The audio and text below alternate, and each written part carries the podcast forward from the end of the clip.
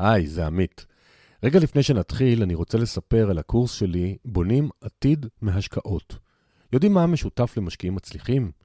הם השקיעו זמן בלמידה שיטתית ומסודרת של עולם ההשקעות, הם הבינו שהשקעות בונות עתיד ונקטו בצעדים פרקטיים, כלומר התחילו להשקיע, והם משתמשים בחוכמה, בחוקי הכסף וההשקעות לטובתם. הקורס בונים עתיד מהשקעות מיועד לכם אם הבנתם שרק מעבודה לא מתעשרים, ועוד יותר גרוע, נותנים אחריות לבוס וללקוחות על החיים ועל הזמן שלכם. הבנתם גם שכיום חיים יותר שנים, ואין סיכוי שבעולם שהפנסיה תיתן לכם מספיק כסף כדי לשמור על רמת החיים שלכם ביום הפסקת העבודה. הקורס בונים עתיד מהשקעות הוא ייחודי. הוא נותן את הכלים והכוח לבנות תיק השקעות מאוזן, המשלב אפשרויות רבות, כך שמוכנים לכל תרחיש של ברבור שחור. זה לא קורס נקודתי שמראה רק אפשרות השקעה אחת, זה קורס הוליסטי המראה איך משלבים בין אפשרויות ההשקעה השונות ובין הרצונות והיכולות הפיננסיות שלכם.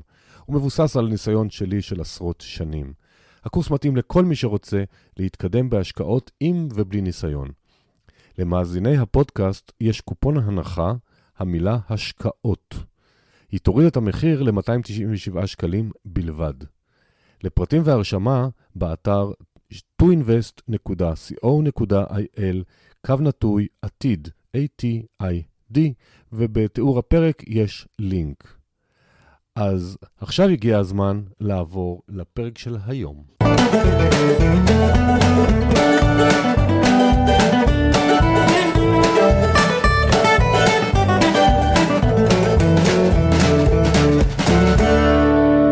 שלום לכולם, זה עמית. תודה שבחרתם להאזין לנו היום, אנחנו בפרק 69, איך שנהנים הזמן עובר. תודה רבה על הזמן שאתם מאזינים לנו, שאתם מקדישים, על התגובות, על ההצעות. בשפע הפודקאסטים שקיים היום בשוק, זה ממש לא מובן, ומאוד משמח אותי שאתם ממשיכים להקשיב לנו. אני שמח לבשר שאנחנו ממש קרובים ל-400 אלף האזנות במצטבר.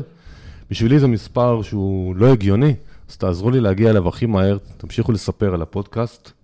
ומי שלא מכיר, אני מזכיר שיש לי ערוץ יוטיוב, שכל שבוע עולה שם עוד סרטון, עוד תוכן, מציע לכם להכיר אותו ולעשות subscribe.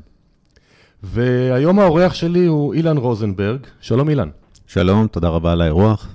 אתה מארח אותי במשרד שלכם. אילן הוא בן 50, הוא שותף מנהל בקרן הגידור ארביטראז' value ובעלים של ארביטראז' family office. הוא בעל ניסיון של 25 שנים בשוק ההון כמנהל השקעות וכמנהל בחטיבה לבנקאות פרטית בבנק לאומי. וכדרך אגב, אה, מי שעובד עם אה, אילן בקרן זה שלומי ארדן, שראיינתי אותו בפרק 55, אז מי שלא מכיר, אז אחרי הפרק הזה, תעברו לפרק 55 ותשמעו את המשך. אנחנו נדבר היום על השקעות בשוק ההון בכללי, מה זה family office, מה זה קרן גידור ועוד הרבה הרבה דברים מרתקים. וכרגיל, הבהרה, כל מה שאנחנו נגיד זה לצורך לימודי בלבד, זה לא המלצה. אם במקרה ייפלט לנו שמות של חברות או של שמות של חברות, חברות, כל מיני דברים, מידע לימודי, שום המלצה, תבדקו לעצמכם מה שאתם צריכים עם יועץ אישי. אז אילן, אני רוצה להתחיל בשמות העסקים שלך, גם בקרן הגידור וגם בפמילי אופיס, יש את המילה ארביטראז'. אני חושב שהרבה אנשים לא יודעים מה זה ארביטראז'. גלה לנו. אוקיי, אז uh, ארביטראז' הוא בעצם במונח הכלכלי שלו, מתאר רווח ללא סיכון, או ניצול הזדמנויות בשוק ההון uh, ליצירת רווח מבלי uh, לסכן את ההון, או ניצול פערים או עיוותים, אה, כמו למשל שמניה נסחרת אה, בשתי בורסות אה, במקביל, המחירים שונים, מנצלים פערי מטבע, פערי שעות ומייצרים רווח ללא סיכון. בחרתי. במילה, זה במונח, קודם כל הצליל מאוד מצא חן בעיניי, אי שם בשנת 2000. רכשתי את הדומיין גם, ארביטראז' co.il, ומאז אה, נשארתי עם השם, גם כשהייתי שכיר, ואמרתי, אולי בבוא, בבוא יום אה, נוכל לעשות בו שימוש, ואכן, אה, 15 שנים אה, לאחר מכן, אה, הקמתי את החברה, וסגרתי מעגל והשתמשתי בדומיין הזה. כן, אני זוכר בימים שלמדתי כן. בטכניון כלכלה לפני איזה 30-40 שנה, אני לא יודע כמה זה כבר היה, אז המילה ארביטראז' גם יש לה באמת איזה ניחוח. אז איך כן. הגעת בכלל לעסוק אבל בשוק ההון? ספר לנו קצת. אז למדתי, שוב, אחרי הצבא, למדתי כלכלה, מנהל עסקים באוניברסיטה. תמיד עניין אותי שוק ההון, לא ברמה שהייתי עוקב אחרי העיתונות הכלכלית וכתבות, אבל תמיד זה היה באופק, ונראה לי תחום מעניין לעסוק בו.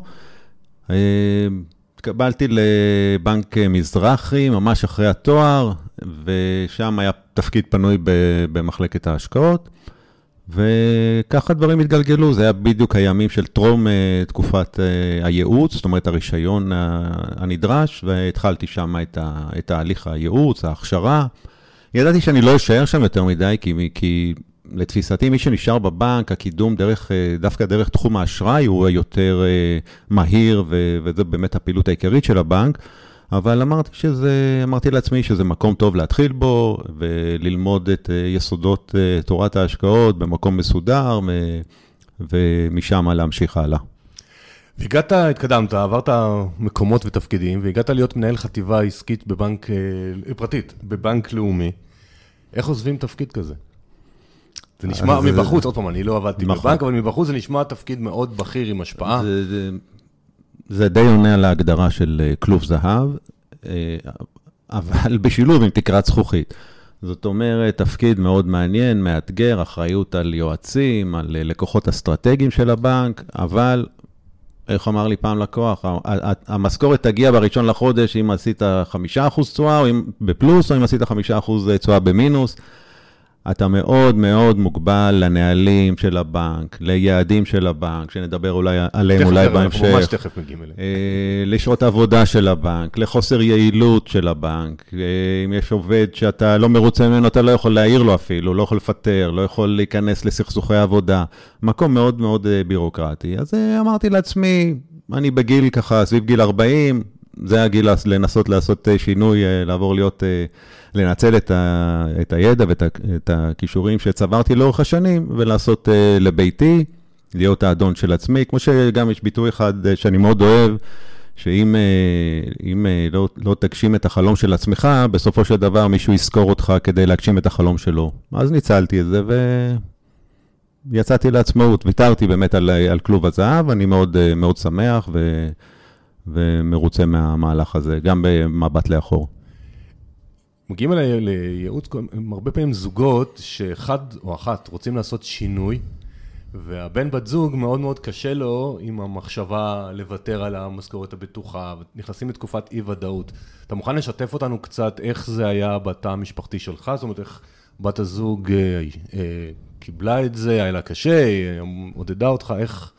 כי הרבה אנשים סקרנים לדעת איך זה אצל אחרים. אז אני uh, שמח uh, לציין שבת הזוג שלי, uh, אשתי, אסתי, מאוד מאוד עודדה אותי בתהליך הזה, לא רק בתהליך הזה הספציפי, גם בפעילות אחרות שלי, כמו ספורט שהוא מאוד תובעני, תחרויות טריאטלון, אבל בפן הספציפי הזה, אשתי עורכת דין ויש לה איזשהו תזרים קבוע, מכובד, שאפשר לנו אה, מחיה גם בתחילת בניית העסק. וגם המעבר שלי הוא קצת שונה משכיר שהופך להיות עצמאי ומתחיל מאפס. אה, היה לי תפקיד אה, די בכיר בבנק, וקשרים, ו- ויחסים מאוד טובים עם uh, כמה משפחות uh, עמידות, שחלקם בחרו לעבור איתי לסוג של ייעוץ פרטי, וזה אפשר לי להתחיל את המעבר הזה עם, עם איזשהו אה, בסיס, שמהר מאוד אה, עזר לי להגיע כבר למשכורת שהייתה לי בבנק, ולשמחתי גם לעבור אותה. אז uh, בבית uh, המהלך הזה התקבל בהבנה ובעידוד, ואני חושב שכל אחד uh, צריך לעשות את המקסימום שהוא יכול כדי להגשים את עצמו, למצות את הפוטנציאל, ולשמחתי uh, אשתי מאוד תמכה במהלך הזה ופרגנה לאורך כל הדרך. איזה, איזה כיף. כן. גם אצלי זה היה ככה, ואני יצאתי למשהו עוד יותר אי-ודאות. אני יצאתי בזמנו לשנתיים, עשיתי כלום, יצאתי לטייל, הגשמתי חלומות שלי, לראות משחק כן. NBA שחלמתי, ונסעתי לי ארבעה ימים לארה"ב, וכל מיני סיפורים, ואשתי כן. שמחה, וזה נורא חשוב, תמיכה. היום, אה, היום אגב, אני זה שככה דוחף אותה לעשות איזשהו שינוי כזה, למרות שיש לה עבודה מדהימה, ו... ומשרה ניהולית, אה, ככה מנסה גם כן אה, קצת לעודד אותה, אבל כל אחד והאופי שלו והיעדים שלו, ו...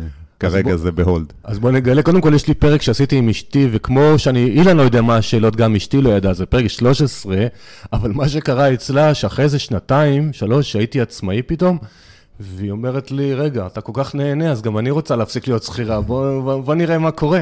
אז, בדיוק. אז עכשיו היה מאתגר, אבל היה כיף גדול. בואו נחזור קצת, התחלת לרמוז על זה. רבים מאיתנו, כולל אותי, לא תמיד אנחנו מבינים איך בנק מסתכל על לקוח. איך הוא בודק איזה לקוח רווחי לו, איך הוא בודק איזה עמלות כדי לתת ללקוח א', לא לקוח ב'. תספר לנו קצת איך זה עובד מאחורי הקלעים. אוקיי, okay, קצת מאחורי הקלעים של אה, עולם ההשקעות. אז אה, זה נושא מאוד מאוד אה, מורכב. בגדול, יש גם מערכת של אינטרסים או של שיקולים שהבנק מסתכל על הלקוח.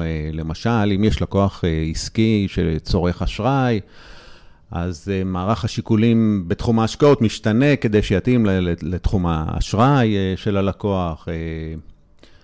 בעבר היה גם מאוד נפוץ uh, נושאים של סוג של מכירה צולבת, אם אתה צריך אשראי, בוא תפתח פיקדון, תעשה אצלנו חיסכון. היום זה קצת, זה קיים, אבל כמובן בגלל הרגולציה קצת פחות. הכלל הבסיסי, שוב, לטעמי, הכל כאן נאמר אל, אה, מניסיוני ולא משקף אה, בהכרח אה, מה שקורה בפועל בבנק, אבל אני יכול להגיד את האני מאמין שלי. הבנק, ככל שאתה עמיד יותר ובעל אמצעים, אתה תקבל תנאים טובים יותר וייעוץ טוב יותר ועמלות טובות יותר בבנק. זה איזשהו פרדוקס שככל שיש לך יותר הון, תקבל, אה, תשלם פחות. אני מניח שזה אופייני לעוד תחומים בחיים, אבל אה, בבנקים זה באמת בא לידי ביטוי אה, בצורה ברורה, בין אם זה בפן של הייעוץ ובין אם זה בפן של האשראים. אדם עמיד יקבל ריביות סביב פריים מינוס חצי כשהוא ייקח הלוואה, ואדם שהפרוטה אינו מצויה בכיסו יכול להגיע לרמות של 11-12 אחוזים על הלוואה או משיכת יתר. הכל תלוי uh, בכוח שיש ל... ללקוח מול הבנק. זה בא, לי זה מאוד צרם למשל בתחום של דמי שמירה. עמלה די ארכאית שבעבר ניירות הערך לא היו שורה במחשב, אלא תעודות ממש, תעודות נייר שהבנק היה שומר עליהן. נכון להיום, אם הבנק מנצל סוג של חוסר ידע או תמימות של האנשים. זאת אומרת, אם היום יבוא אדם ויפתח תיק ניירות ערך, אפילו עם 300-400 אה, אלף שקל, ברירת המחדל תהיה שהוא ישלם 0.6 אה, אחוזים לשנה אה, דמי שמירה, ואפילו קצת יותר אם הוא יחזיק ניירות ערך זרים. אדם עמיד שכבר מודע ללקוח שלו ויש לו מסע, הוא יכול לבצע משא ומתן, יקבל כמובן פטור מהעמלה הזו. עכשיו, שוב, לתיקים, אה, זה כן יכול להצטבר ל, ל, לרמות של כמה אלפי שקלים אה, לשנה, שאני לא חושב שזה הוגן שאדם אה, עם, עם כמה מאות אלפי שקלים ישלם אותה, ואדם עם כמה מיליוני שקלים יהיה פטור ממנה. אז או שפוטרים את כולם, או שמחייבים את כולם. אז זו עמלה אחת ש, שמאוד צורמת, ו, ודווקא כאן אני מברך את הכניסה של חברי הבורסה, כמו אקסלנס, IBI, מיטב, שמאפשרים לנהל תיק השקעות אה, באופן עצמאי, בלי לשלם את העמלה הזו. אז אולי יש איזה כמה שקלים שהם משלמים על ביטוח, אבל זה לא ברמה של 0.6 מגודל התיק. אז אה, זו עמלה שהבנקים מאוד אוהבים אה, לגבות, לטעמי שלא לצדק. הבנק מתייחס אל הלקוח, אם נחזור לשאלתך, במובן של ROA, זאת אומרת, return on assets. כמה עמלה אפשר לייצר, או איזה הכנסה אפשר לייצר מהלקוח ביחס להיקף הנכסים שלו. וכל לקוח נמדד, בין אם זה בתחומים של אה, אשראי או בין אם זה בתחומים של השקעות. אה, היום, בגלל הרגולציה, כבר לא מעודדים אה, יועצי השקעות בבנקים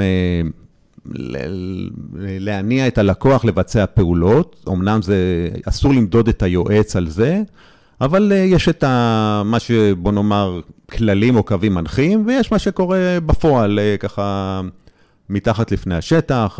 האווירה בבנק היא ש... או לפחות איך שהיועץ רואה את זה, שהוא כן צריך לייצר אה, רווחיות מסוימת, אה, ועדיף ככל שאפשר גבוהה יותר מ... מה... מהסכום שמנוהל אצלו או שמיועץ על ידם. וזה כן אולי זה לא נמדד ברמה של אה, פרטנית כמו שהיה בעבר, אבל רוח הדברים כן אה, נבחנת, אם זה בבונוס שהוא יקבל, בבנק קוראים לזה משכורת 13, בין אם זה בקידום שלו, או בכלל בהערכה שהוא יקבל מהמנהלים או המנהלות שלו במהלך השנה או בסיכום השנתי. אני רוצה רגע להבין, אבל יועץ כיום, בניגוד לבעבר, שאנחנו כבר לדעתי לפני איזה עשר שנים, חמש עשר שנה, הפסיקו עם זה שהם מתוגמלים הבנקים אה, לפי מספר פעולות, וכל העמלה הולכת חלק אליהם וחלק לזה, זה כבר לא קיים. אז נכון. איך בעצם יועץ יכול להגדיל את הרווחיות של הבנק, אם לקוח קונה נייר על ערך א' או ב', הוא על פניו אותו דבר, אז איך יועץ יכול להשפיע עלינו? בלי שנדע. אז uh, יש הרבה דרכים. אני, אגיד, אני, אני אגע בכמה נקודות, אבל יש המון דרכים. למשל, uh, לקוח אומר, אני רוצה חשיפה למדד תל אביב 125. היועץ יכול לקנות לו uh, קרן סל, כן. או שהוא יכול לקנות לו קרן נאמנות. יפה. הבנק מתוגמל ב-0.35 מקרן נאמנות uh, מנייתית, אקטיבית, כל שנה, ומ... ופעם, וחד פעמית ב-0.1 על קנייה של קרן סל.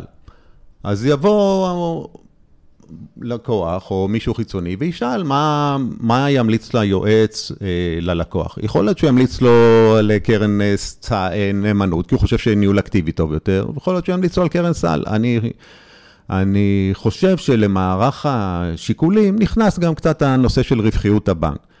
נושא של אה, דברים פשוטים, לקוח רכש נייר ערך בחו"ל. האם ההמרה משקלים למטח מתבצעת בפעולה עצמה, או שהיא מתבצעת, או שהוא יגיד לו מראש אה, ללקוח, בוא תמיר דולרים ואז תבצע את הפעולה, כי יחס ההמרה במקרה הזה הוא הרבה יותר טוב לטובת הלקוח. יכול להיות שהוא יגיד לו, הוא לא יגיד לו, ואז ההמרה תתבצע תוך כדי הפעולה בשערים אה, שהם לרעת הלקוח. אה, יכול להיות שיש הבדל בין דמי שמירה ישראלים לחו"ל, שהם לא מזכירים את זה ללקוח. יש גם מי שמעוניין להיכנס קצת יותר לעובי הקורה, יש ביקורות שערכו הרשות לניירות, שערכה הרשות לניירות ערך בבנקים פעם בשנה, ואפשר לראות כל מיני דוגמאות שבהן היועץ ממליץ לבצע איזושהי פעולה ומיד, ויומיים שלושה לאחר מכן אה, פעולה מנוגדת. דוגמאות בסגנון הזה, לקנות, אה, לשנות את תמהיל ההשקעה בצורה תכופה מדי. יש המון אה, דרכים שאפשר בהם להגדיל את, הפעילות. למשל, שוב, אני אומר על מה שהיה שאני הייתי בבנק, אז יש מערכת שבודקת כל כמה זמן היועץ בקשר עם הלקוח. אז אפשר לבוא ולהיתמם, להגיד, תשמע, זה כדי ליצור אה, מערכת יחסים טובה או כדי לעדכן אותו. אבל המטרה אה, יכולה להיות גם ליצור קשר, אם זה ברמה שבועית, כדי uh, לעבור איתו על התיק, וכפועל יוצא לבצע פעולות uh, השקעתיות uh, כאלו או אחרות.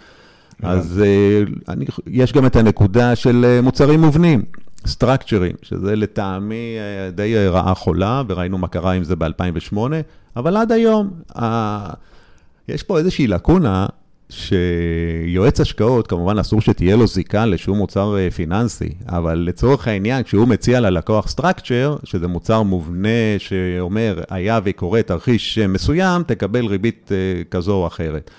או אם המדד, או שש מנ... המדד שמורכב משש מניות, ואם uh, עוד שלוש שנים אף אחת מהן לא תרד ב-40 אחוז, תקבל 20 אחוז, לא משנה מה יקרה. העניין הוא שהבנק מנפיק את המוצרים האלה, והלקונה אומרת שאם היועץ השקעות מציע את זה ללקוח, לצורך המוצר הספציפי הזה הוא לא יועץ אלא משווק. אני באופן אישי לא מבין איך אפשר uh, לשנות את הרישיון uh, וירטואלית רק לצורך המוצר. אבל מוצר כזה טומן אה, בחובו עמלה שלדעתי, מניסיוני, נע בין 3 ל-4 אחוזים אה, לשנה עבור הבנק. וכשזה מוצע ללקוח, אה, גם אפשר לשאול האם זה משהו שטוב ללקוח, או משהו שמגדיל את הרווחיות של הבנק. ויש עוד עשרות דוגמאות, אבל זה רוח הדברים, הלך הדברים. הבנתי. אז אם יש לנו מאזין עכשיו, ששואל את עצמו, רגע, איך אני מוריד את העמלת קנייה מכירה. מה הוא צריך לעשות, חוץ מלבוא לבנק ולהגיד לו, אני מבקש להוריד, או לעבור לבנק? זאת אומרת, יש לך עוד טקטיקות, אה, איך, איך נוכל לעזור למאזינים שלנו להשאיר יותר כסף בכיס? כן. אה, דבר ראשון, אה, צריך להכיר את העמלות שיש. המאזין צריך להבין מה זה עמלת פעולה, מה זה עמלת אי-ביצוע, מה זה בני משמרת, ומה גבולות הגזרה שהבנק יכול...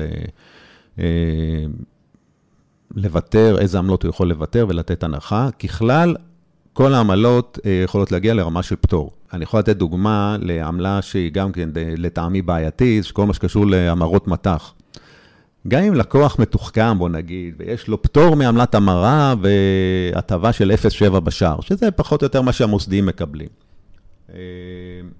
אה, עמלת, הפטור מעמלת חליפין, כמובן שהוא לא משלם על הפעולה במקום 0.25 או 0.35, תלוי במה שהבנק החליט, וההטבה בשער אומרת מה הספרד בין הביד לאסק, בין המטבעות, כדי, וממנו הבנק גוזר את הרווחיות. יש חשיבות, למשל, מי עושה את הפעולה? האם זה הבנקאי, האם זה יועץ ההשקעות, או האם זה פעיל בחדר מסחר. למרות שללקוח יש את אותה עמלה, הספרד לכל אחד מהגופים שהזכרתי, שלמרות שכולם באותו בנק, יש ספרד שונה. מן הסתם, לבנקאי ספרד רחב, ליועץ הוא יותר מצומצם, ולחדר עסקאות הוא הרבה יותר מצומצם.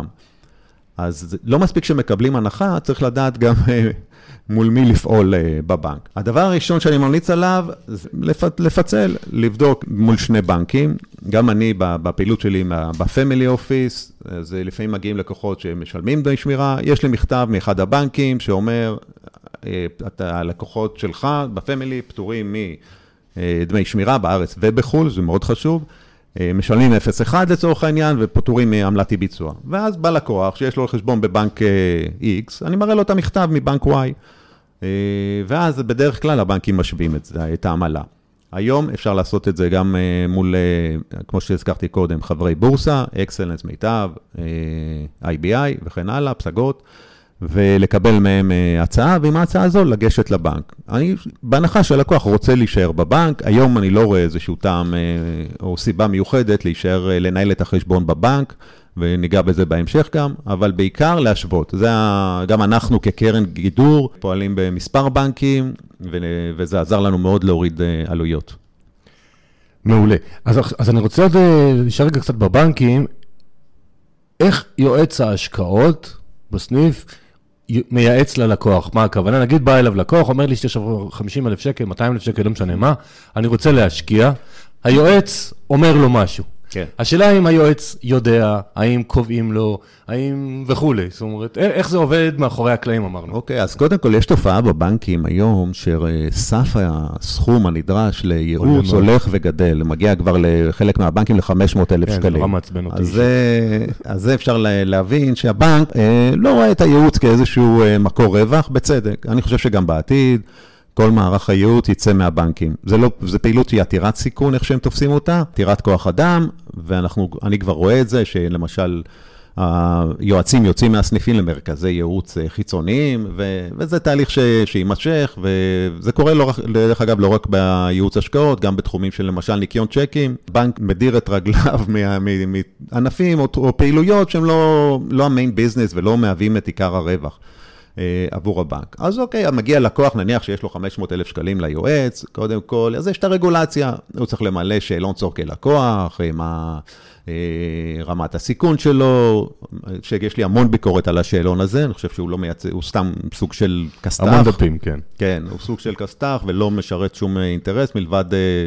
לעבור איזושהי ביקורת של הרשות שתהיה, אבל נניח שהוא עושה לו את השאלון הזה וקובע איתו איזה שהם אה, יעדי השקעה כלליים, ובהתאם לכך הוא ממליץ אה, לאותו לקוח אה, במה להשקיע. עיקר ההמלצות יהיו באמצעות קרנות נאמנות, כי זה משהו... ש... אבל איך הוא יודע, נגיד, האם אותו יועץ בסניף כרמיאל שליד כן. הבית שלי, או בסניף ירוחם, או בסניף תל אביב, יציעו אותו דבר, או זה כלומר, האם זה תלוי בנק או האם זה תלוי יועץ? זה... זה תלוי יועץ, אבל ליועץ יש אה, גבולות גזרה. עכשיו, רוח הדברים, הבנק אה, מקנה איזושהי, או מתווה איזושהי מדיניות, אוקיי? והיא חלה על היועצים, אבל יש להם מה שנקרא אצלנו בהגה המקצועית שפיל. זאת אומרת, מרווח אה, גזרה כזה שהם יכולים להמליץ. אז ככלל, שוב, לא, לא, לא, כל יועץ, זה כמו בייעוץ משכנתאות, כן? כל אחד יש לו את הגבולות גזרה שלו ויכול לתת מסלול שונה בגדול. אבל uh, היועץ משכנתות יודע בדיוק מה רווחי לבנק, שזה למשל הריבית הצמודה. אז uh, זה רוח הדברים, וזה גם מה שיועצים מבינים.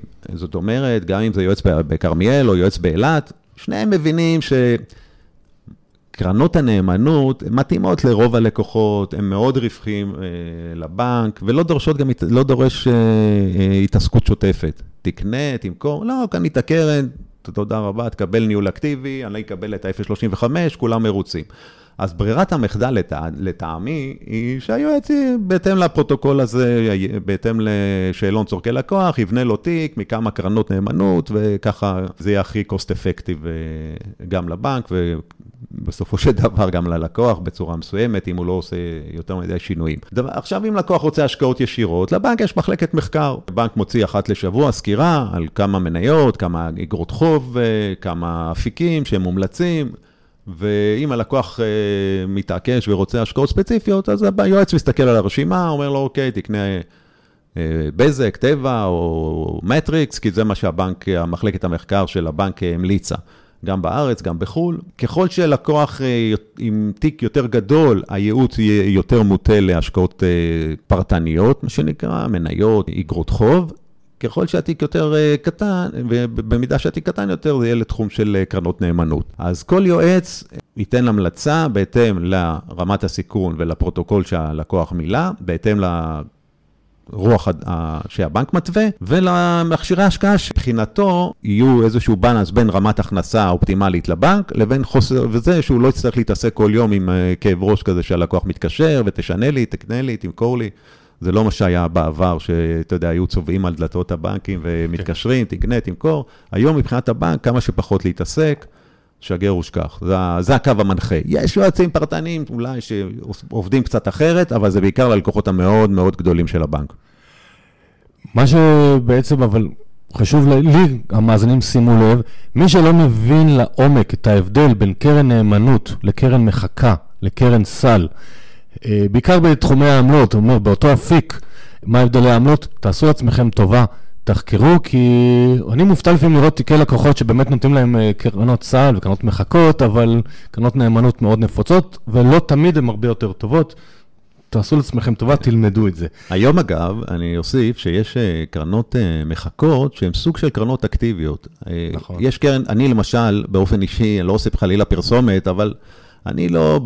בתיק האישי שלי לא רוצה להתעסק עם מניות, ולא רוצה שיהיה איזשהו פוטנציאל לניגוד עניינים, או לא רוצה להקדיש לזה את הזמן. אז מצאתי לי איזשהו אה, אפיק, שאני מאוד אוהב את החשיפה המנייתית, זה מתאים לי.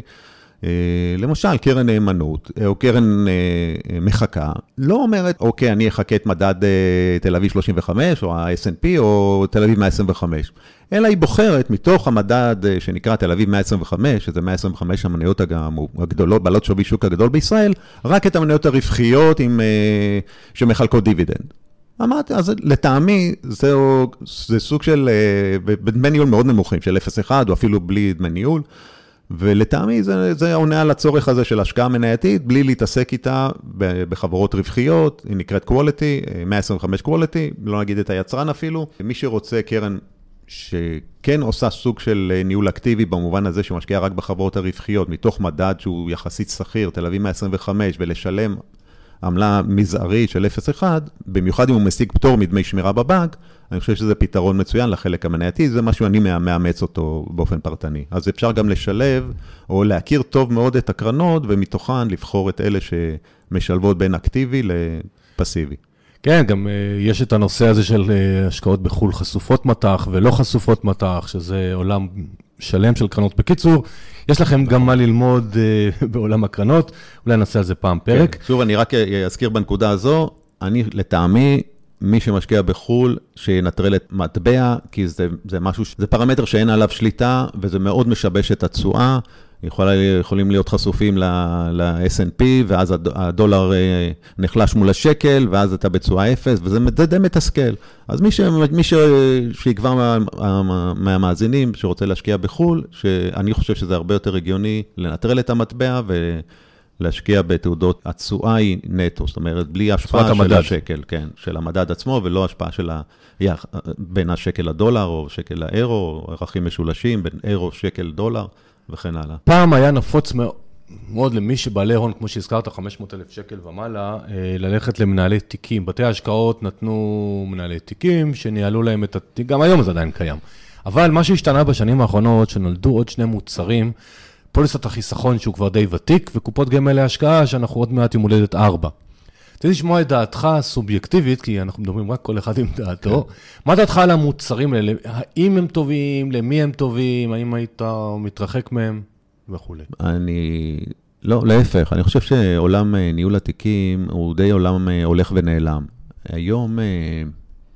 אני לא רואה איזשהו ערך מוסף בתיק מנוהל, מה גם שמבחינת מיסוי, המכשיר הזה אה, לא יעיל. כל פעולה בתיק מחייבת התחשבנות אה, במקום של אה, מיסוי, עד כדי כך שהיום מנהלי תיקים שולחים דוחות עם שני נתונים, אחד תשואה בלי מס ואחד תשואה לאחר מס, כן? זה רק מראה את הכאב ראש הזה שזה יוצר הניכוי מס במקור הזה. כל המחקרים, שוב, הוכיחו שקשה מאוד... לנצח את, את, איזשהו, את מדד היחס בניהול אקטיבי, ואז מנהלי תיקים מתחכמים ואומרים, אוקיי, אז תיק של 500 אה, אלף אפילו לא משתלם לי לנהל. להעסיק אנליסטים, מנהלי תיקים, ועדות השקעה, אז אני אקנה את קרנות הנאמנות של הבית, וזה יהיה התיק המנוהל. זאת אומרת, עושים כאן איזשהו שעטנז שאומרים, או מוכרים ללקוח תיק מנוהל, אבל בפועל זה סל של קרנות נאמנות. אז אם, אם זה היה מודל שנקרא ארכיטקטורה פתוחה, שזה קרנות uh, הטובות ביותר בכל קטגוריה וכל אחת עם uh, בית ההשקעות המתמחה, הייתי אומר, אוקיי, יש בזה איזשהו היגיון. אבל היום, כמובן שבית ההשקעות uh, X לא יקנה לעולם uh, קרן של בית ההשקעות Y, לא משנה מה יקרה, אלא אם כן זו קרן uh, סל, כן? אבל שום קרן נאמנות זרה לא תיכנס לתיק. זה מזכיר, ש... ש...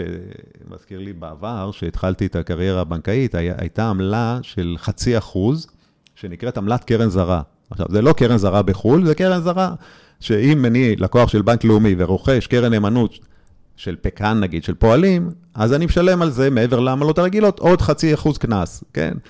אז זה סתם אה, אנקדוטה שהייתה בעבר והיום כבר לא. ניהול תיקים הוא מכשיר שהוא פחות יעיל, ורואים את זה גם, אני חושב שיש ירידה בגיוס, וגם בתי ההשקעות עצמם, אה, עצמם פונים לאפיקים אחרים, לתחומים של אה, גמל, או כמו שהזכרת קודם, שמאפשרים גם להקים פוליסות חיסכון. פוליסות חיסכון, בוא נאמר שזה מכשיר יותר יעיל, איך שאני רואה אותו מבחינה מיסויית. אפשר לעבור ממסלול למסלול בלי אה, שזה יהיה אירוע מס, זאת אומרת, מ-100% מניות לתיק סולידי, שזה לא אירוע מס.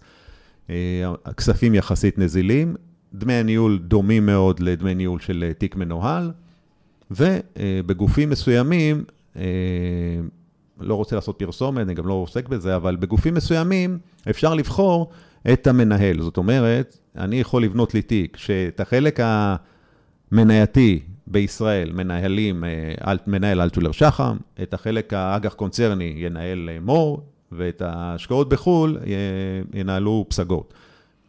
כי, כי, ואז הלקוח יכול לבחור לעצמו איזושהי נבחרת, ולא להיות uh, תחת המשקל הזה של בית ההשקעות, שאומר, אני מבין הכל, ואני יודע את הקרן נאמנות שלי, גם באג"ח, גם במניות וגם ב... בהשקעות בחו"ל היא הכי טובה בכל אפיק. אז, אנחנו, אז אני חושב שככה אפשר לבחור אה, ולבנות איזשהו תמהיל הרבה יותר טוב, ואפשר לראות את זה לפי התשואות בכל אפיק שאותה חברה... כן, גם, ומי שאוהב מינופים, אז גם קל למנף, בניגוד לבנק שלא כן, תמיד יאהב כן, לתת לנו מינוף על התיק. המנוהל שלנו, ודחיית המס של הרווחיות נכון. פה היא דרמטית, יכולה נכון. להיות. אז, בקיצור, אז, זה יפה, בדיוק. אז אני חושב כמוך. אז אה, פוליסות חיסכון זה מכשיר שצובר אה, תאוצה, כבר כמה עשרות מיליארדי שקלים. כמובן הוא נהנה גם מרוח גבית של סוכני הביטוח, שלרובם אין, אה, ייעוץ, אין רישיון ייעוץ השקעות, שהוא הרבה יותר קשה להשיג אותו מאשר רישיון פנסיוני, והוא לא כפוף לרשות לניירות ערך, ואז הם, אה, בוא נאמר, אה, מתוגמלים על ידי חברות הביטוח עבור ההפניה של לקוח לפוליסת חיסכון. המכשיר עצמו אבל, לטעמי מעולה ועונה על הרבה צרכים. כנ"ל קופת גמל להשקעה, בהחלט מכשיר דומה, מושכים את הכספים בגיל 60 אה, עם הטבות מס וכקצבה, ובהחלט אה, יש לו יתרונות. אז אני חושב שמי שרוצה לעצמו, לעשות עם עצמו חסד אה, ולמזער עלויות ולמקסם הטבות מס, כדאי שיכיר את מגוון המוצרים שיש בשוק ההון, ורק אחר כך יבחר לפי העבודה והניתוח שלו, ולא לפי מה שממליצים לו בבנק או ב... או סוכן הביטוח, או יועץ ההשקעות. מעולה. אני רוצה שנעבור קצת לנושא ה-Family Office. מה זה Family Office? מי שלא מכיר. כן, אז זה, זה בדיוק השילוב של שני, שני המילים, Family ו-Office. זה תחום שהתחיל אה, במאה הקודמת בארצות הברית, משפחות כמו רוקפלר, ובאמת לקחו מישהו שיהיה אחראי על כל ההתנהלות הפיננסית, מניהול ההון, לניהול הנדל"ן, ל- לרשום את, ל tuition שהילד משלם בקולג', השקעות ריאליות. מי שאחראי על כל מפת הנכסים ורואה ומטפל עבור המשפחה בכל הנושאים שקשורים אה, להתנהלות פיננסית. עם הזמן נוצר מצב שלא כל משפחה יכולה לשלם אה, ולהעסיק אדם פרטי, אז נוצר אה, מושג שנקרא multi family office. זה גוף שמטפל במספר משפחות כאלה. כשהרעיון הוא שאנשים עתירי נכסים לא רוצים להתעסק כל היום ב... בהשקעות, בנדל"ן, לקבל טלפונים מהבנקים, מסוכני ביטוח, מהרואי חשבון. זה, זה די, אה, בוא נאמר, אה, משבש להם את, את סדר היום, ו, והם לא מבינים לפעמים ולא רוצים אה, להתעסק עם זה, והם מעדיפים שיהיה, כמו שיש חשב לחברה, שמפנה את הזמן למנכ"ל להתעסק בדברים החשובים, אז הם אומרים, אוקיי, ניקח חשב לא לחברה, אלא חשב אה, לכספים הפרטיים, והוא יטפ... יהיה זה שיהיה בקשר מול כל הגורמים. בפגישות, לפעמים אני משווה את זה למפקח בנייה. אפשר, שוב, אם, אם אה, אדם בונה לעצמו אה, איזושהי פרגולה, הוא לא צריך מפקח, אין, אין היגיון לשלם. גם אם זה יהיה טיפ, בחצי סנטימטר עקום, זה בסדר, לא קרה שום דבר. אבל כשהוא כבר בונה בית, אה, בית פרטי לצורך העניין, אז הוא צריך מישהו שמבין את השפה של הקבלנים, שיודע ל... איפה אפשר לחסוך ואיפה אי אפשר. לפעמים חיסכון גם גורם נזק. וצריך להיות ער לזה, כי אם אני לוקח את ההצעה הטובה ביותר, והיא לא כלכלית למי שנתן לי אותה, כי הוא צריך להגדיל מחזור אה, לקבל הלוואה בבנק, אז בסופו של דבר הוא יברח לי באמצע, ואני אשאר אה, עם אה, בית ללא, ללא טיח, למשל, מקרים באמת אמיתיים שקרו. אז צריך לדעת גם לתמחר את ההצעות. ואותו דבר גם בהשקעות. לקוח, המציאו לו להשקיע בעסקת נדל"ן, במולטי פמילי בפלורידה. אז מאיפה הוא יודע אה, להעריך אם כדאי, לא כדאי? אז אם, אם ה family כבר בודק, מכיר את הנפשות הפועלות בתעשייה, יש לו לקוחות אחרים שכבר השקיעו, יש לו אולי לקוחות שמתעסקים בזה באופן שוטף, עושים את העסקאות עצמן. הוא זה שיכול לעשות איזשהו screening ראשוני, לפנות את הלקוח אה, לעיסוקיו, בהרגשה שיש מישהו שמטפל בכל מה שקשור אה, בעניינים הפיננסיים, כמו החשב של החברה, החשב של המשפחה. ומאיזה סכום family אה, office ים מקבלים לקוחות? הרי בשביל 50 אה, אלף שקל לא יקבלו, כן. אז מאיזה סכום? ברור. אז, אה, אז שוב, כאן התשובה היא קצת מורכבת. יש, אה, אה, כמו שאמרתי, single family office, שזה משפחות מאוד אמידות, לוקחות אדם אחד, או צוות אפילו, כמו לא רוצה להזכיר שמות, אבל אה, ממש מעסיקות אדם אחד ש... שיטפל להם בנכסים, ואז העלויות אה, כמובן הן אה, גבוהות, אבל צריך גם הון של בערך מעל מיליארד ש"ח כדי להצדיק את האופרציה הזו. ואז יש פמילי אופיס שמטפלים, בוא נאמר, בשכבה של בין 100 מיליון שקל למיליארד. אלה גופים שיכולים לטפל בכמה משפחות, בדרך כלל זה עד 20 משפחות, מתחת לסכום הזה הם לא יקבלו לקוחות, ואז זה מתחיל לרדת לרמות של בין 20 מיליון ל-100 מיליון. אפילו לרמות מתחת לזה. שוב, זה לא family office לטעמי, זה יותר אה, כל מיני סוכני ביטוח שקוראים לעצמם family office, כי אין איזושהי הגדרה מובנית לתחום הזה, או מתכננים פיננסיים שקוראים לעצמם family office, ואז הם מטפלים גם על לקוחות של אה, מיליון שניים לצורך העניין. ה family office האמיתי, אה, לטעמי, הוא מהרמות של, הייתי אומר, 20 מיליון שקלים ומעלה, זה, זה, זה סכום שמצדיק כ family office אמיתי. אז האם אדם יכול להיות family office של עצמו? משפחה. השאלה כמה הון יש לו. זאת אומרת, אם יש לו כמה מיליוני שקלים, עד חמישה מיליון בהחלט. סכומים גבוהים יותר, השאלה אם כמה זמן הוא רוצה להקדיש לא, לזה. נגיד, לא, נגיד שאני מעריך שרוב המאזינים שלנו הם לא, עם, אין לי מושג, אבל הם לא 20 מיליון ומעלה, הם, אה, בוא נגיד שיש גם כאלה עם 2, 3, 5 מיליון. מה עליהם לדעת שאולי הם לא היו מודעים אליו, שאנחנו יכולים לתת להם פה בשיחה כמה רעיונות על מה לשים לב? אוקיי, okay, אז uh, כמובן שאפשר להיות פמילי uh, אופיס uh, של עצמך ולטפל בעניינים הפיננסיים, כי אם אין לך יותר מדי הון, אז זה גם לא צריך יותר מדי התעסקות. הקו המנחה צריך להיות שמשקיעים במכשירים, כמו שהזכרתי קודם, קרן מחקה, מכשירים ETFים, שלא דורשים uh, התעסקות יומית uh, שוטפת. וצריך לבצע את הסוג של מחקר אה, ראשוני כדי לא ליפול אחר כך בטעויות, קוראים עליהם בעיתון כל מיני... לא, זה, זה, זה כן. דיברנו, אני, סליחה שאני קוטע אותך, כן. אבל הזכרת שב family office הגדולים, הם מטפלים גם בנדל"ן. עכשיו, נכון. מישהו שיש לו הון של 4 מיליון שקל או 3 מיליון שקל, גם בשניים עם מינופים, אפשר גם להיכנס לנדל"ן. אז היית ממליץ, היית ממליץ להישאר רק בעולם שוק ההון, ככה כפילוסופיה פיננסית שלך. הפילוסופיה שלי אומרת שקודם כל שיהיה לך, שתהיה לך דירת מגורים. אני לא אוהב את הנושאים של אה, ממנפים השקעות, משתמשים בהון שאולי בעתיד ישמש למגורים כדי להשקיע אותו בכל מיני אה, השקעות פיננסיות. מבחינתי, האני מאמין שלי אומר, קודם כל, יש לך את הדירה שלך, את הצו... את הנכס שלך, אתה יודע שלא יפנו אותך מהשכירות אה, במועד שלא מתאים לך. וזה איזשהו בסיס שאני חושב שכדאי אה, לצבור אותו, ורק לאחר מכן לפנות את ההון לנושא של השקעות אה, בשוק ההון, או השקעות, למנף אותו, אפשר למנף את הבית על ידי משכנתה הפוכה, מה שנקרא, זה בסדר. אבל קודם כל שיהיה את הנכס אה, הבסיסי, וזה גם רוב הלקוחות שלי אה, בקו הזה. אפשר להיחשף לתחום הזה של נדל"ן, להתחיל לקנות דירות להשקעה, להתחיל לקנות מול מגזרים. אבל האם אתה חושב שזה רעיון טוב, או שאתה אומר, לרוב האנשים... שילמדו לעשות מיקס השקעות הוניות, ואז אה, שלא ישברו את הראש עם נדל"ן בארץ, בחו"ל וכולי. עוד פעם, מה, מה הפילוסופיה שאתה חושב, מאמין בה? אני מאמין שמעבר לדירת המגורים, מאוד מאוד קשה לייצר איזשהו ערך מוסף על ידי אה, רכישה של נדל"ן, השבחה, עסקאות מולטי פמילי בארצות הברית. זה, זה תחום מאוד מורכב. והסכנה של עסקה שתסתבך, כבר לא, לטעמי, לא, לא תמיד מצדיקה את כל ההתעסקות הזו. יש היום פתרונות מצוינים גם בשוק ההון, אפשר uh, לקנות קרנות ריט, גם בארץ, גם בחו"ל, קרנות כמו סלע, uh, uh, ריט אחד, מגורים, מגורית, שנותנות חשיפה לאפיק הזה עם, עם הכללים שאופיינים לקרנות ריט, של חלוקת הרווחים ו, ו, ופטורים שונים שהם נהנים מהם. כשאני, כשבא אליי לקוח ואומר, מה, יש לי הון, אני רוצה לקנות איתו נכס להשקעה, אז אני, אני מזהיר אותו, אני אומר לו, תשמע, יש מס, מס רכישה מאוד גבוה, זה התעסקות עם סוחרים. לא תמיד מה שאתה קורא בעיתון על עסקאות מצליחות, זה גם מה שקורה בפועל. ואם הוא מקבל בסופו של דבר את ההחלטה, בהינתן הנתונים הללו, כן לרכוש את הנכס, אז אני מלווה אותו בתהליך. כברירת מחדל, אני חושב שזה...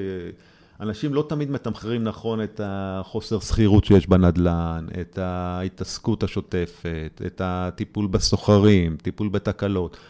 ומה שנקרא, having said that, בהחלט, אם לוקחים הון ומקבלים כנגדו אשראי וקונים נכס, אז זה בהחלט מגדיל את התשואה להון ואפשר לעשות עסקאות יפות. אבל... מצד שני, יש אנשים שמאוד רגישים לתנודתיות של שוק ההון, וזה נותן להם דווקא כן שקט נפשי, שיש חלק בנדל"ן שגם אם הוא יורד, עדיין רואים את נכון. הבלוקים. ולא רואים נכון. שלוש... אדום וכל החדשות אה, עם מפולת נכון. לכן אמרתי, ו... לכן אמרתי שמבחינתי, קודם כל שתהיה את הדירת מגורים, ולאחר מכן אפשר אה, להיכנס להשקעות, בין אם זה בשוק ההון, או בין אם זה ברכישת נדל"ן. שוב, צריך, לה, אני חושב שאין לי שום דבר נגד נדל"ן כהשקעה. אני חושב שהרבה אנשים לא מתמחרים אה, בצורה נכונה את הסיכון. הם יודעים, אוקיי, מניה יכולה לעלות ולרדת, אבל הם לא מבינים שאוקיי, אני יכול, קניתי נכס, יכול להיות שהריבית שהובטחה לי או התשואה שהובטחה לי בחו"ל, היא לא, לא תתקיים, יכול להיות שחברת הניהול תתפרק, יכול להיות שהבנק יעקל את הנכס. הם לא משערכים נכונה את הסיכונים שיש גם בהשקעת נדל"ן. יכול להיות שאני אתקע ואני אצטרך את הכסף, אבל אין לי, אני לא יכול למכור. אז צריך להסתכל גם על הסיכונים בתחום הזה של נדל"ן. שוב, אז כל מקרה לגופו יכולות להיות השקעות מצוינות. היום המחירים לטעמי קצת אה, גבוהים ומקשים על, ה, על יצירת אה, איזושהי תשואה עודפת, אז לקנות נדל"ן בשביל 2.5% תשואה של שכירות, אני פחות uh, מתלהב מזה. הזכרת מקודם קצת את, uh, שדיברנו על פוליסות חיסכון וקופות גמל להשקעה ול-family office, שסוכני ביטוח מקדמים את הדברים האלה. עכשיו, כמו שאמרת, היום הרבה סוכני ביטוח של איזה משרד של בן אדם אחד, אז הוא גם סוכן ביטוח, אבל הוא גם מתכנן פיננסי, והוא גם family office, וגם וגם וגם. איך אה, לקוח יכול לדעתך לדעת מתי הסוכן מדבר מהאינטרס של הסוכן ומתי הוא מדבר לטובת הלקוח? יש איזה שהם דרכים לזהות? אני אשתמש אה, בציטוט אה, שאומר שאם המוצר בחינם, אז, או אם השירות שאתה מקבל הוא בחינם, אז אתה בעצם השירות. או אתה המוצר. זאת אומרת, ברגע שאתה לא משלם לסוכן הביטוח ריטיינר או עמלה או whatever, אז איפשהו אה, האינטרס שלו הוא למקסם את הרווח ואת השכר שלו, ואם זה על ידי אה, תגמול מחברת הביטוח, ובאותו זמן אה, חברה X אה, מציעה תגמול גבוה יותר, או טיול, אה, היום כבר עם הקורונה זה פחות, אבל אה, טיול אה, לברזיל, או אה, לראות, לצפות בגמר היורוליג באיזושהי מדינה באירופה. קשה לי להאמין שמפת uh, השיקולים שלו היא כוללת בעיקר את טובת הלקוח, וקראנו על זה הרבה כתבות, בעבר למשל, הלא רחוק. סוכן ביטוח היה מתוגמל, כל חברה בעמלה שונה, ואז אה, אם חברה אחת מציעה עמלה של 0.6 אה, מהפרמיות וחברה אחרת 0.3, אז אה, אני מניח שכולם, כל המאזינים מבינים לאן הכספים של הלקוח ינותבו, גם אם, גם אם זה לא בהכרח המסלול הרווחי או עם התשואה הגבוהה ביותר. אז היום קצת מנסים לעשות בזה סדר ולקבוע איזושהי עמלה אחידה מכל היצרנים. אה, בפועל, אה, אני חושב שעדיין זה לא ממש אה, קורה. כשבאים לסוכן הביטוח, אפשר לשמוע, לקבל חוות דעת, לקבל את ההמלצות. צריך לזכור, או נקודת ברירת המחדל צריכה להיות, ש... שוב, אני אומר את זה בסוג של צער, שההמלצות שאנחנו מקבלים משרתים כרגע את האינטרס של סוכן הביטוח, כי, כי אני לא משלם לו. כמאזין, כן? אני לא משלם לו, אז הוא צריך לקבל את המשכורת מאיפשהו ואת העמלות מאיפשהו, ומי שמשל... והוא ימקסם את העמלות שהוא מקבל. וגם לא צריך לבוא בפליאה ו... ולצפות מסוכן הביטוח שיהיה סופר אובייקטיבי וידאג לי, אם אני לא משלם לו. אז אני למשל, באופן אישי, שאחת לשלוש שנים עובר על התיק הפנסיוני שלי, אני שוכר אה, שירותים בתשלום של יועץ פנסיוני, ולא של משווק פנסיוני, סוכן ביטוח. ההבדל הוא שהיועץ אסורה שתהיה לו זיקה לגוף, ליצרן. מותר לו לקבל שכר רק מהלקוח. ואם אין לו זיקה לאף יצרן ולא מעניין אותו איזה מוצר, או לא, לא חשוב לו, הוא לא מרוויח יותר ממוצר X על פני מוצר Y, אז ברור שההמלצות שלו יהיו אובייקטיביות, כי, כי זה לא משנה, אין לו שום אינטרס להמליץ לי על משהו שחברת הביטוח תרוויח. אז אני מעדיף את התחום הזה של ייעוץ. מצד שני, אם נסתכל על מספר היועצים הפנסיוניים, לעומת מספר המשווקים הפנסיוניים, אה, נופתע לגלות שמדובר ביחס של 1 אה, ל-300. כן, כי בארץ יש פחות מנטליות לשלם על ייעוץ בכלל. נכון. אני רואה גם כאלה שבאים אליי, ואני מכיר הרבה מאוד יועצים פנסיונים מהמעט שיש, והם אחלה, אבל אנשים... אה, קומץ, קומץ אה, יועצים. כן, אנשים אה, לא... אין מנטליות. המון לקוחות דווקא שבאים לייעוץ זה אנגלו-סקסים, שכאילו, שם יש מנטליות פשוט של ייעוץ, אבל בסדר. אנחנו נתנו פה כמה כיווני כן. מחשבה, ואני רוצה להתקדם. יש לך את הקרן גידור של ה-arbitrage value. ואני רוצה שתסביר קצת לקהל המאזינים שלנו, מה זה בכלל קרן גידור? אוקיי, אז קרן גידור, אה, מכשיר אה, השקעה, מאוגד, מבנה משפטי של שותפות מוגבלת, די דומה, בוא נאמר, במהות שלו לפוליסת חיסכון או, או תיק השקעות, רק שבהבדל אחד, מנהל הקרן זכאי גם, או מקבל, דמי הצלחה, או אינסנטיב פי, איך שזה נקרא באנגלית. הרעיון הוא שמנהלים טובים, שנמצאים היום בקופות גמל, בבנקים, בבתי השקעות, שמקבלים את אותה משכורת, בין אם התיק עלה או ירד, בסופו של יום אין להם איזשהו אינטרס לייצר תשואה עודפת אה, מהותית, כי הם לא נהנים מזה. בראשון לחודש הם יקבלו בדיוק את אותו תלוש. ואז אותם מנהלים טובים בתעשייה פונים לתחום הזה של קרן גידור, ששם הם אומרים, אוקיי, אז אם אני מנהל טוב, ואני מצליח לייצר אלפא, ואני מצליח לייצר תשואה עודפת, אז לפחות שאני אהנה מכך ואני אקבל חלק מדמי ההצלחה, ש... מהתשואה הזו כדמי הצלחה. אז קרן גידור זה מכשיר אה, או מבנה משפטי שיש שותפות, יש קרן ישראלית ש... ויש קרן אה, קיימנית ש... שניתן לרכוש אותה גם ל-IRA, לפוליסות של IRA, יש לה גם אייזן, אה, אה, מספר כזה, קוד שאפשר לקנות גם לחשבון הבנק, אבל רוב הקרנות הן ישראליות, בגלל, בעיקר בגלל כולי עלות ש... שיותר... אבל קרן גידור צריכה להגיד ללקוח במה היא משקיעה, או שזה מין קופסה שחורה ולקוח סומך? Okay. אוקיי. רוב המקרים זו, זו קופסה שחורה. אני חושב, בעבר גם ניהלתי אה, קרן, קרן של, אה, שנקראת Fund of Funds, זאת אומרת, קרן שמשקיעה בקרנות גידור אחרות. צריך אה, למפות את, בוא נאמר, מגוון הקרנות, לבדוק איזה מדיניות השקעה מיישמת כל קרן. עכשיו, זו משימה די בלתי אפשרית, כי אם אתה לא Fund of Funds, או Family Office, אתה לא נגיש גם למידע הזה. היום במקרה התפרסם למשל בדה מרקר איזשהו דירוג חצי שנתי של קרנות הגידור.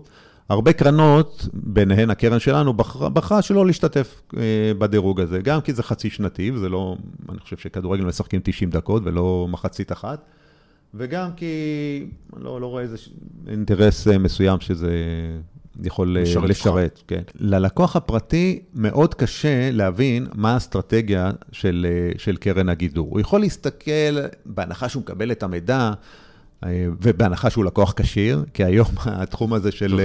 כן, היום התחום הזה של קרנות גידור, גם בגלל כל מיני אילוצים רגולטוריים, די uh, חוסם את uh, שעריו ללקוחות מן המניין, ומבקש, uh, ומקבל רק לקוחות כשירים.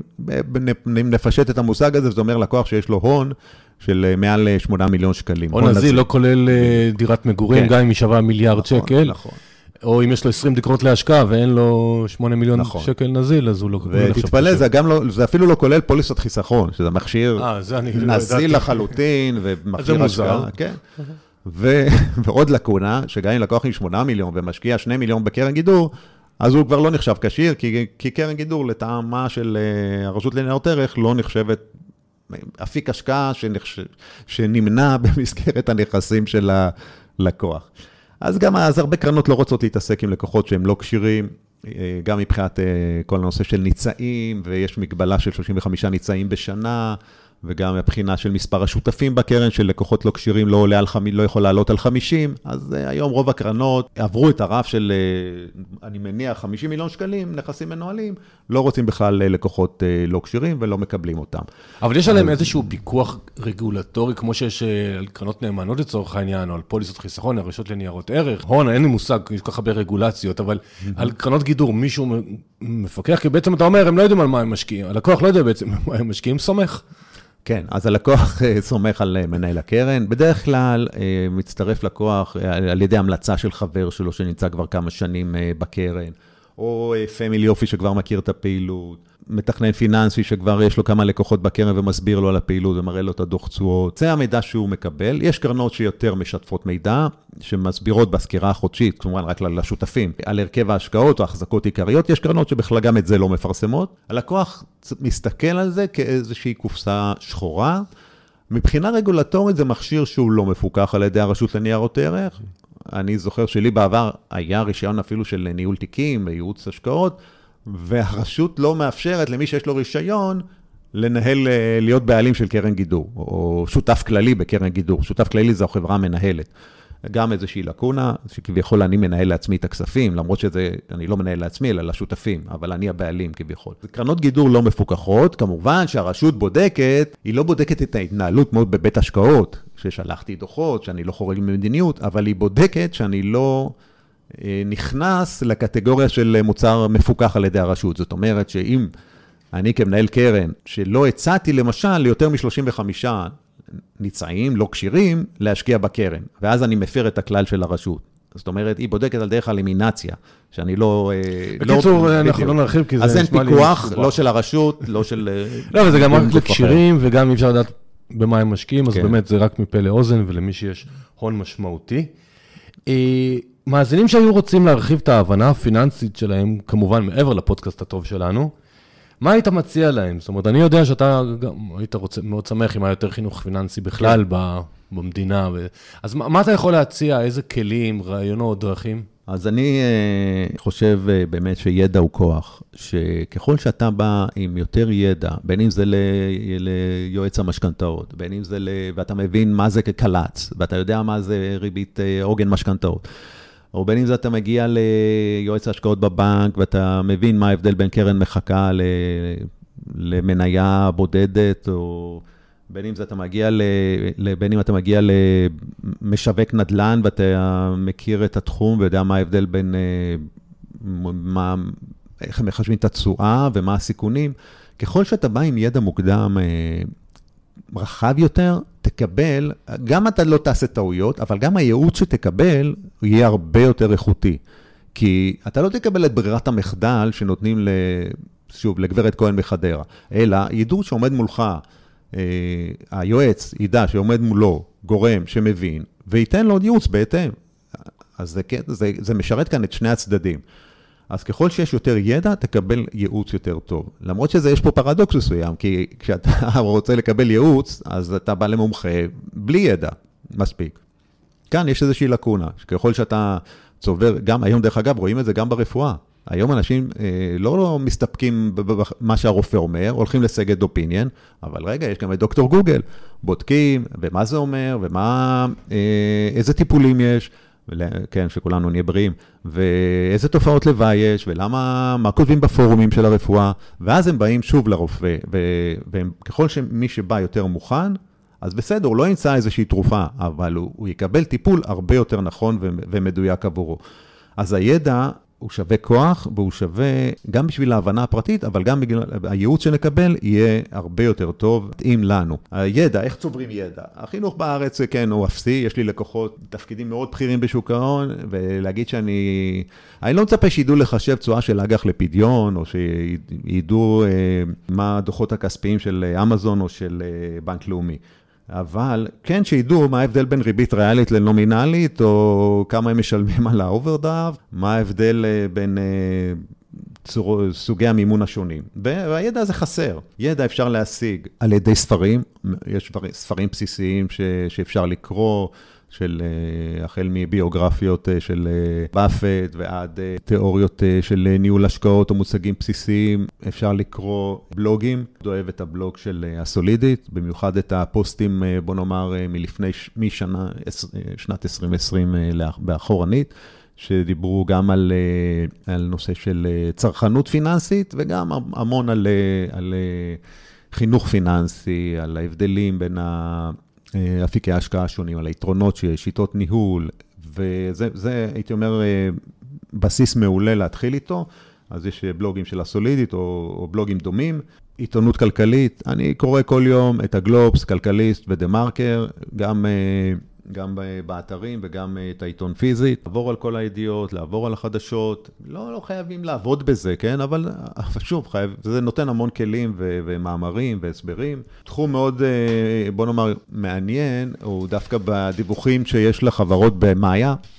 רואים, שומעים על חברה מעניינת, הדבר הראשון, תעשו, כנסו למאיה, לשם החברה, תעלו את השם של החברה. מי שלא יודע, מאיה זה, כן. זה של האתר אה, של הבורסה לניירות ערך, אז כל חברה ציבורית מחויבת לדווח מיידית כשהיא קורא בה משהו, והאספות השנתיות והדוחות הרבעוניים והשנתיים, כן. הכל ציבורי, הכל חשוף.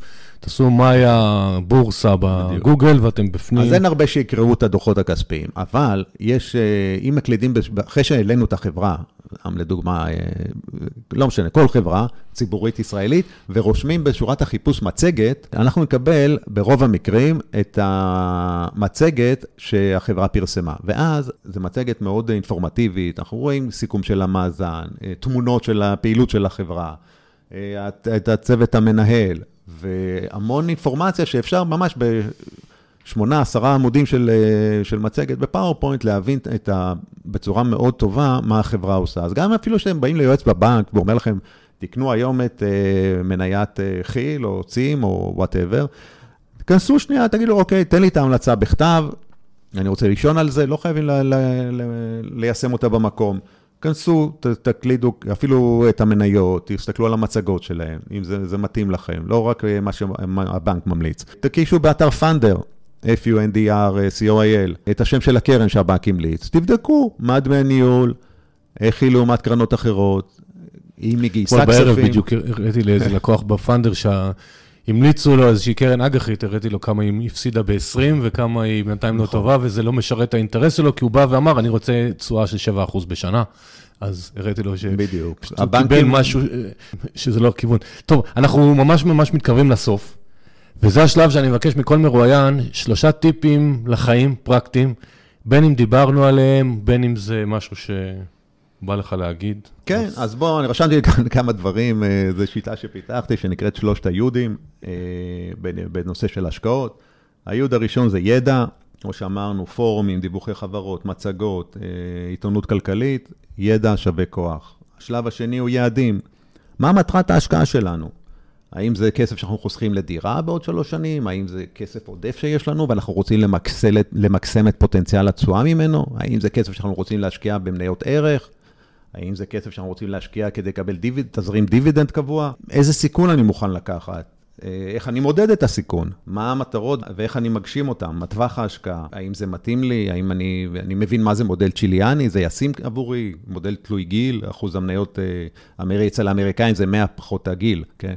100 אחוז מניות פחות הגיל, האם זה מתאים לי, האם אני אשנה את זה בעתיד, לקבוע מהם יעדי ההשקעה שלי, ועל פיהם לבנות את, אה, את התיק, או אפילו לבוא עם זה ליועץ ההשקעות ולהגיד לו, תשמע, אלה היעדים שלי, אלה המטרות שלי. ולא להסתמך על שאלון בנקאי אפור, רק uh, מכיל, שרק היועץ צריך לסמן שם וי. אז היוד הראשון זה ידע, היוד השני זה יעדים, והיוד השלישי זה יוהרה.